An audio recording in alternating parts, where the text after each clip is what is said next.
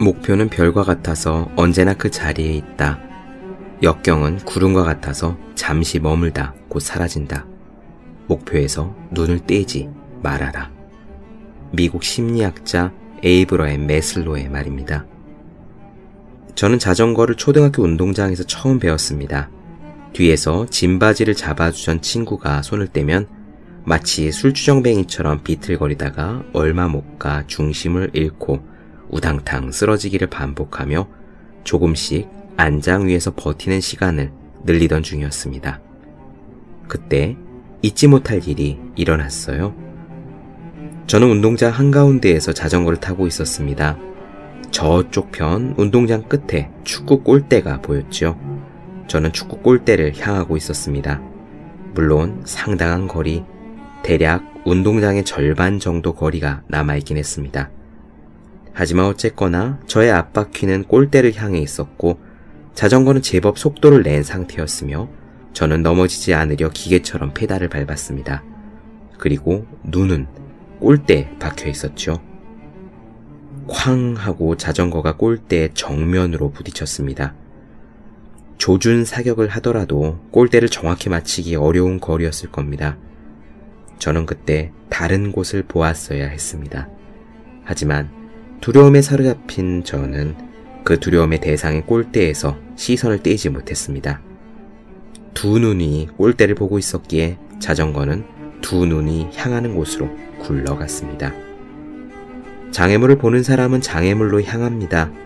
장애물이 아무리 두렵더라도 운전자는 장애물이 아니라 가야 할 길을 보아야 합니다. 공부도 마찬가지입니다. 사람은 주목하는 것에 끌리게 되어 있습니다. 장애물을 보는 자는 장애물에 부딪히고 목표를 보는 자는 목표에 닿습니다. 365 공 비타민 장애물을 보는 사람은 장애물로 향한다의 한 대목으로 시작합니다.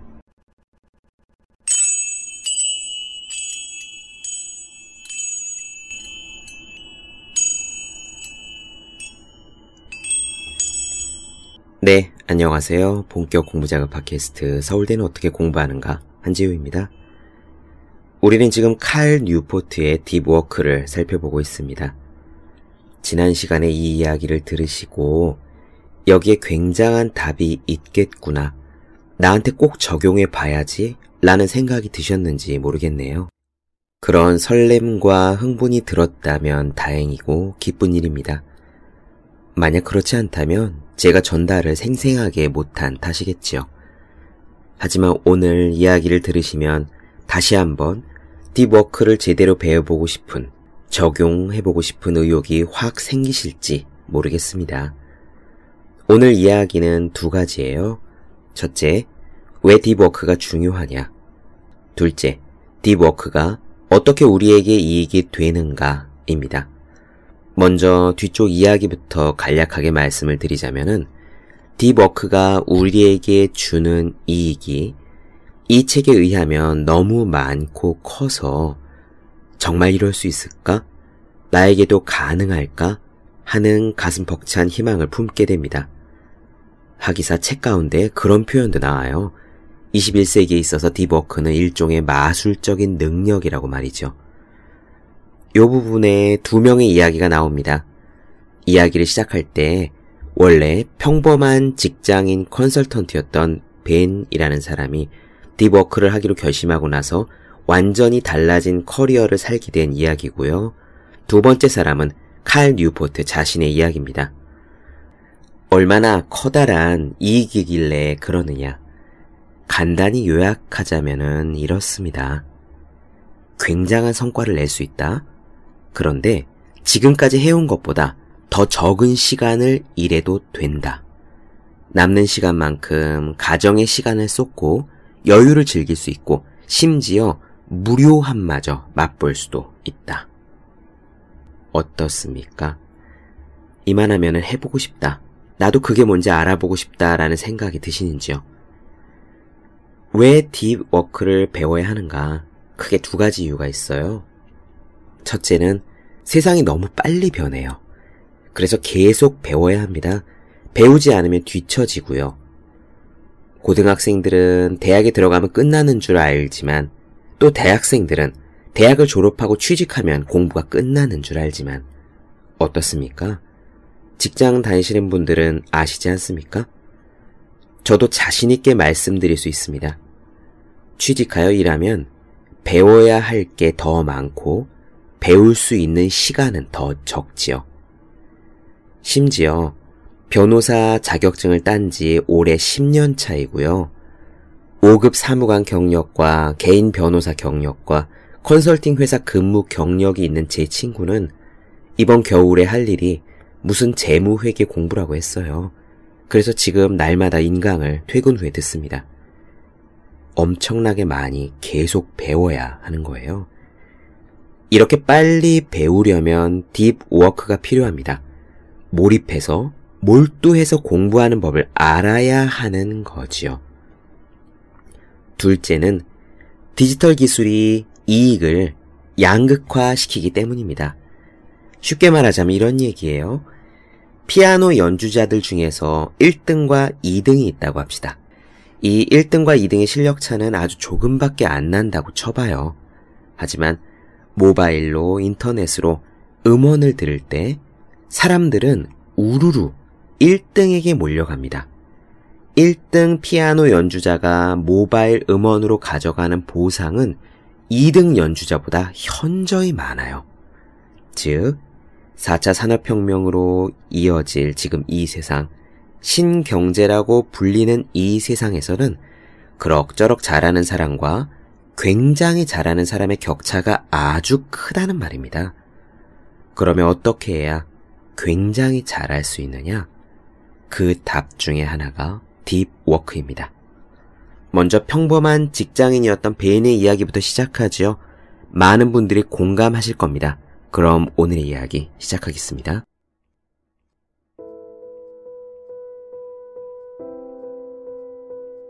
우리는 여러 계기를 통해 현재 경제 시스템 안에서 우리 자신의 가치가 그다지 높지 않다는 사실을 깨닫게 된다. 제이슨 베는 금융 컨설턴트로 일을 시작한 지 얼마 되지 않아 이렇게 저렇게 엮은 엑셀 스크립트로 자기가 하고 있는 대다수 업무를 자동화할 수 있다는 사실을 깨달았다. 이런 이야기다. 벤이 일하던 회사는 복잡한 계약을 진행하는 은행을 위한 보고서를 만들었다. 보고서를 작성하려면 몇 시간 동안 일련의 엑셀 스프레드시트를 수동으로 조작해야 했다. 처음에 이 작업은 보고서당 최대 6시간 정도가 걸렸다. 이 회사에서 가장 업무 효율이 뛰어난 고참은 약 3시간 만에 작업을 끝내곤 했다. 그런데 벤은 어느 날 이 엑셀에 작업을 자동으로 처리하는 매크로 기능이 있다는 사실을 알았다. 그래서 관련된 매뉴얼을 읽은 다음에 일련의 매크로를 엮은 새 worksheet를 만들었다. 덕분에 원래 6시간씩 걸리던 데이터 처리 작업을 클릭 한 번으로 끝낼 수 있었다. 종일 매달려야 했던 보고서 작성 절차가 1시간 안에 마무리된 거다. 베는 똑똑한 사람이다. 그는 명문 버지니아 대학에서 경제학 학위를 받았고 비슷한 상황에 있는 다른 직장인들처럼 경력을 키우고 싶은 야심이 있었다.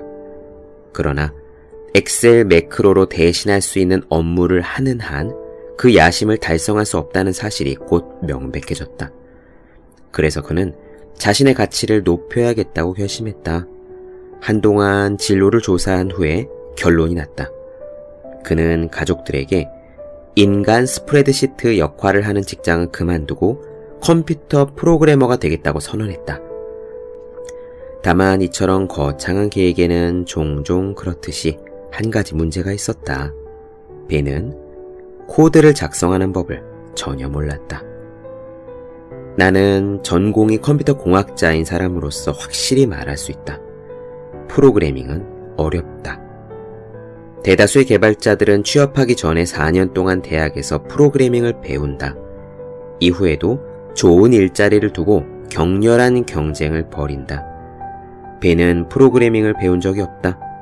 그래도 엑셀을 통한 깨달음을 얻은 후에 회사를 그만두고 다음 단계를 준비하기 위해 다시 고향집으로 기어 들어갔다. 이 대목에서 베는 다른 많은 지식 노동자들이 경력 관리를 강하게 추진하지 못하도록 발목을 잡는 문제에 부딪혔다. 프로그래밍처럼 복잡한 기술을 익히려면 방해받지 않고 어려운 개념들을 파악할 수 있는 집중력이 필요하다. 칼 융을 취리호숫가의 숲속으로 들어가게 만든 집중력 말이다. 다시 말해 딥워크가 필요한 거다. 하지만 앞서 말한 대로 대다수의 지식 노동자들은 딥워크를 수행하는 능력을 잃어버렸다. 벤도 마찬가지였다. 그는 회사를 그만두기 전까지 직장에서 일하던 방식에 대해 이렇게 말했다. 항상 인터넷에 들어갔고 이메일을 확인했습니다. 멈출 수가 없었죠. 그는 몰입하지 못하는 문제를 단적으로 드러내는 에피소드로서 상사가 맡긴 프로젝트에 대한 이야기를 들려줬다. 그가 맡은 일은 사업 계획서를 쓰는 것이었다. 경험이 없었던 그는 다섯 개의 기존 사업 계획서를 읽고 방법을 알아내기로 결심했다. 괜찮은 생각이었는데 문제가 있었다. 도저히 집중할 수가 없었던 거다. 배는 당시 대부분의 시간을 인터넷을 뒤지는 데 썼다고 인정했다. 결국 두각을 나타낼 기회였던 사업 계획서 작성 업무는 실패로 끝났다. 회사를 그만둘 무렵 베이는 딥워크를 하지 못하는 문제를 잘 인지하고 있었다.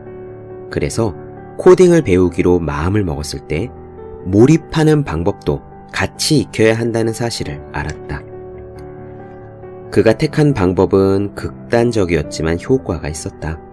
그는 컴퓨터 없이 교과서와 메모용 암기 카드, 그리고 형광펜만 있는 방에 자신을 가뒀다. 책을 읽고 중요한 부분을 형광펜으로 표시하고 핵심 내용을 카드에 옮겨 쓰고 실습을 통해 익혔다.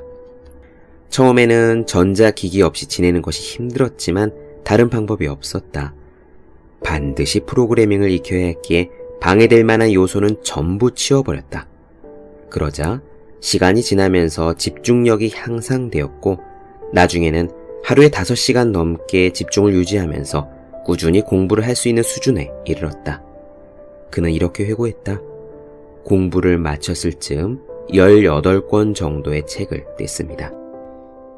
벤은 두 달 동안 골방에서 공부를 한 후에 일주일에 100시간을 들여서 web application 프로그래밍을 배우는 집중 코스로서 어렵기로 악명 높은 Dev Bootcamp 과정을 밟았다.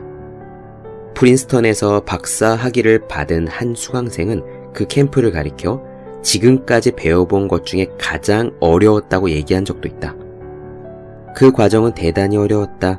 그래서 벤과 함께 시작한 수강생 중에서 절반만 제때 과정을 수료했다. 벤은 단지 성공적으로 수료만 한 것이 아니라 가장 뛰어난 성적까지 기록했다. 이렇게 몰두했던 딥워크는 보상을 안겼다. 벤은 2,500만 달러의 창업 자금을 투자받은 샌프란시스코의 신생 기업의 개발자로 금방 취직했다. 6개월 전에 금융 컨설턴트로 일할 때 그가 받은 연봉은 4만 달러였다. 그러나 새 일자리에서는 10만 달러를 받았다. 그리고 경력이 쌓이면 사실상 실리콘밸리에서 받을 수 있는 연봉은 끝없이 올라갈 수 있었다. 마지막으로 대화를 나눴을 때 배는 새 직장에서 잘 해내고 있었다. 딥워크의 새로운 신도가 된 그는 그 누구보다 일찍 출근해서 방해받지 않고 일하려고 회사 바로 앞에 있는 아파트를 빌렸다. 그는 이렇게 말했다. 상황이 좋으면 첫 회의를 하기 전에 4시간쯤 집중할 수 있어요. 오후에도 3, 4시간을 더 집중할 수 있죠. 집중할 때는 정말로 집중합니다. 이메일도 웹사이트도 보지 않아요. 오로지 코딩만 합니다. 지난 직장에서 업무 시간의 98% 가까이 인터넷으로 허비했다는 사실을 감안하면 베인의 변신은 놀랍기 그지없다. 베인의 이야기는 중요한 교훈을 전해준다. 디버크가 글을 쓰는 사람이나 철학자들이나 집착하는 향수의 대상이 아니라는 교훈 말이다.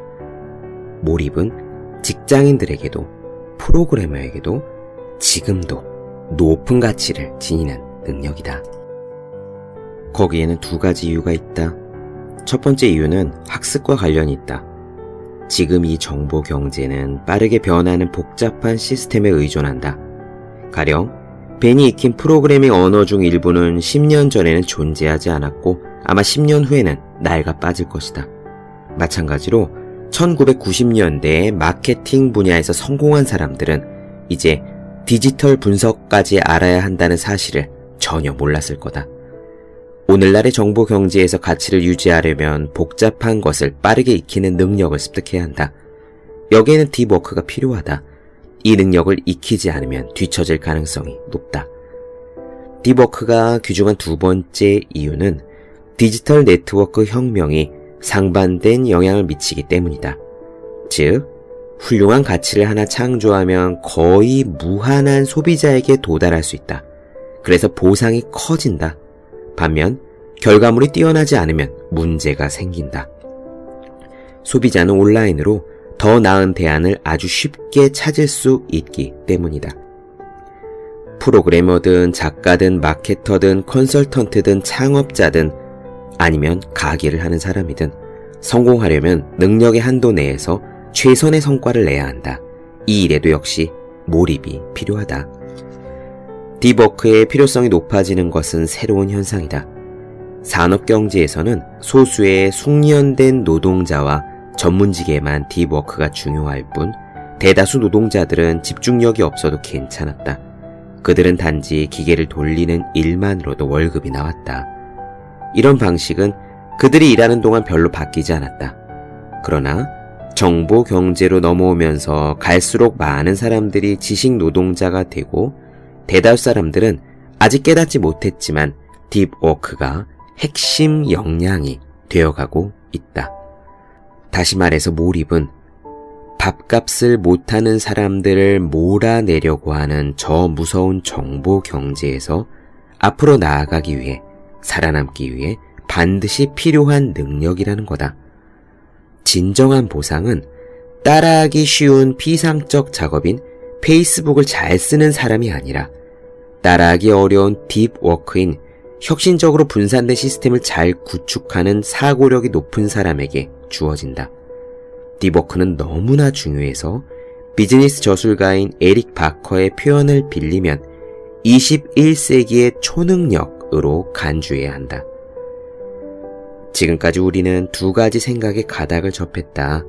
하나는 딥워크가 갈수록 드물어진다는 거고, 다른 하나는 그 가치가 갈수록 높아진다는 것이다.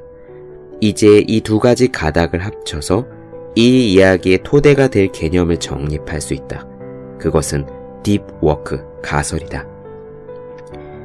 일에 몰두하는 능력은 점점 희귀해지고 있다. 동시에 일에 몰두하는 능력은 우리 경제에서 그 가치가 점점 높아지고 있다.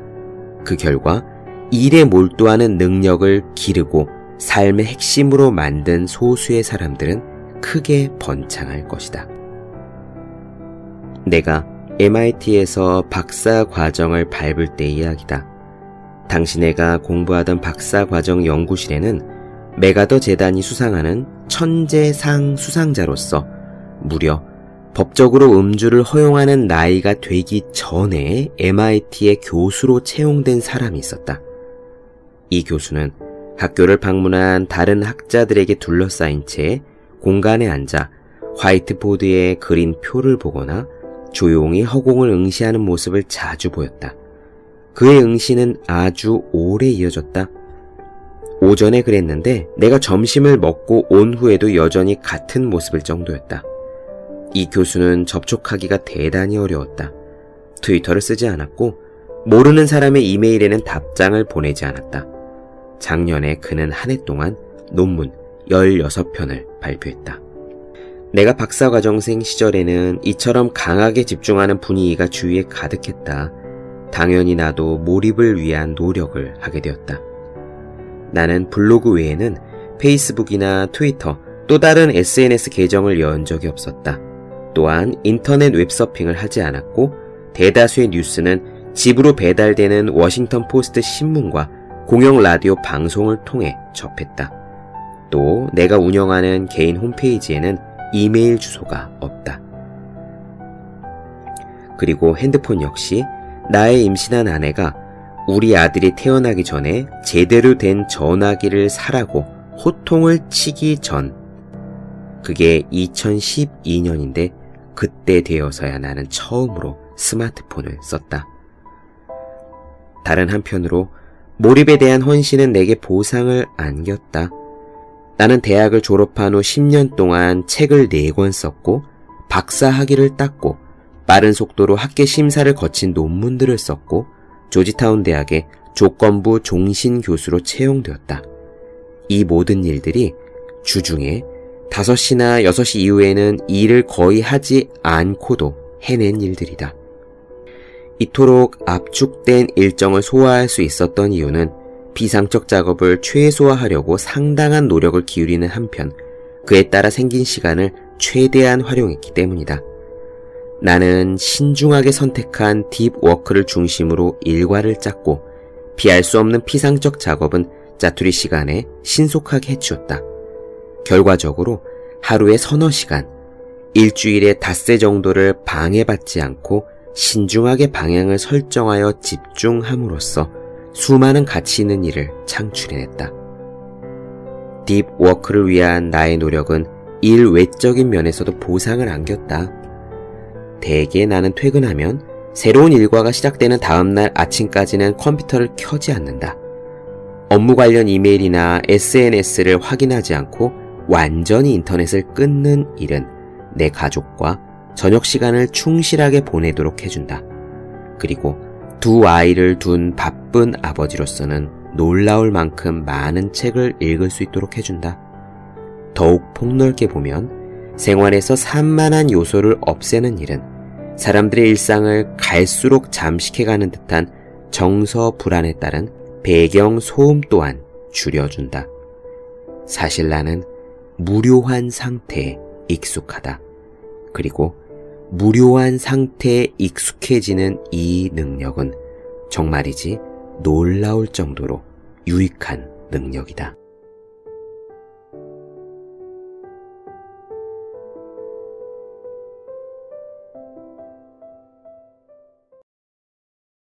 네, 본격 공부자극 팟캐스트 서울대는 어떻게 공부하는가 칼 뉴포트의 Deep Work 나눠드렸습니다. 더 많은 이야기가 궁금하신 분들, 질문 사항 있으신 분들은 제 네이버 블로그 허생의 즐거운 편지, 다음 카카오 브런치, 한재우의 브런치, 인스타그램에서 해시태그 서울대는 어떻게 공부하는가, 유튜브에서 서울대는 어떻게 공부하는가 검색해 주시면 되겠습니다. 또 매일매일 공부하시는 분들, 여러분 주변에 매일매일 공부하고 계시는 그분들을 위해서요, 하루 한 페이지씩 읽고 공부할 의지를 북돋는 책, 보기만 해도 공부하고 싶어지는 365 공부 비타민 선물해 주시면 좋겠습니다. 오늘 여기까지 할게요. 전 다음 시간에 뵙겠습니다. 여러분 모두 열심히 공부하십시오. 저도 열심히 하겠습니다.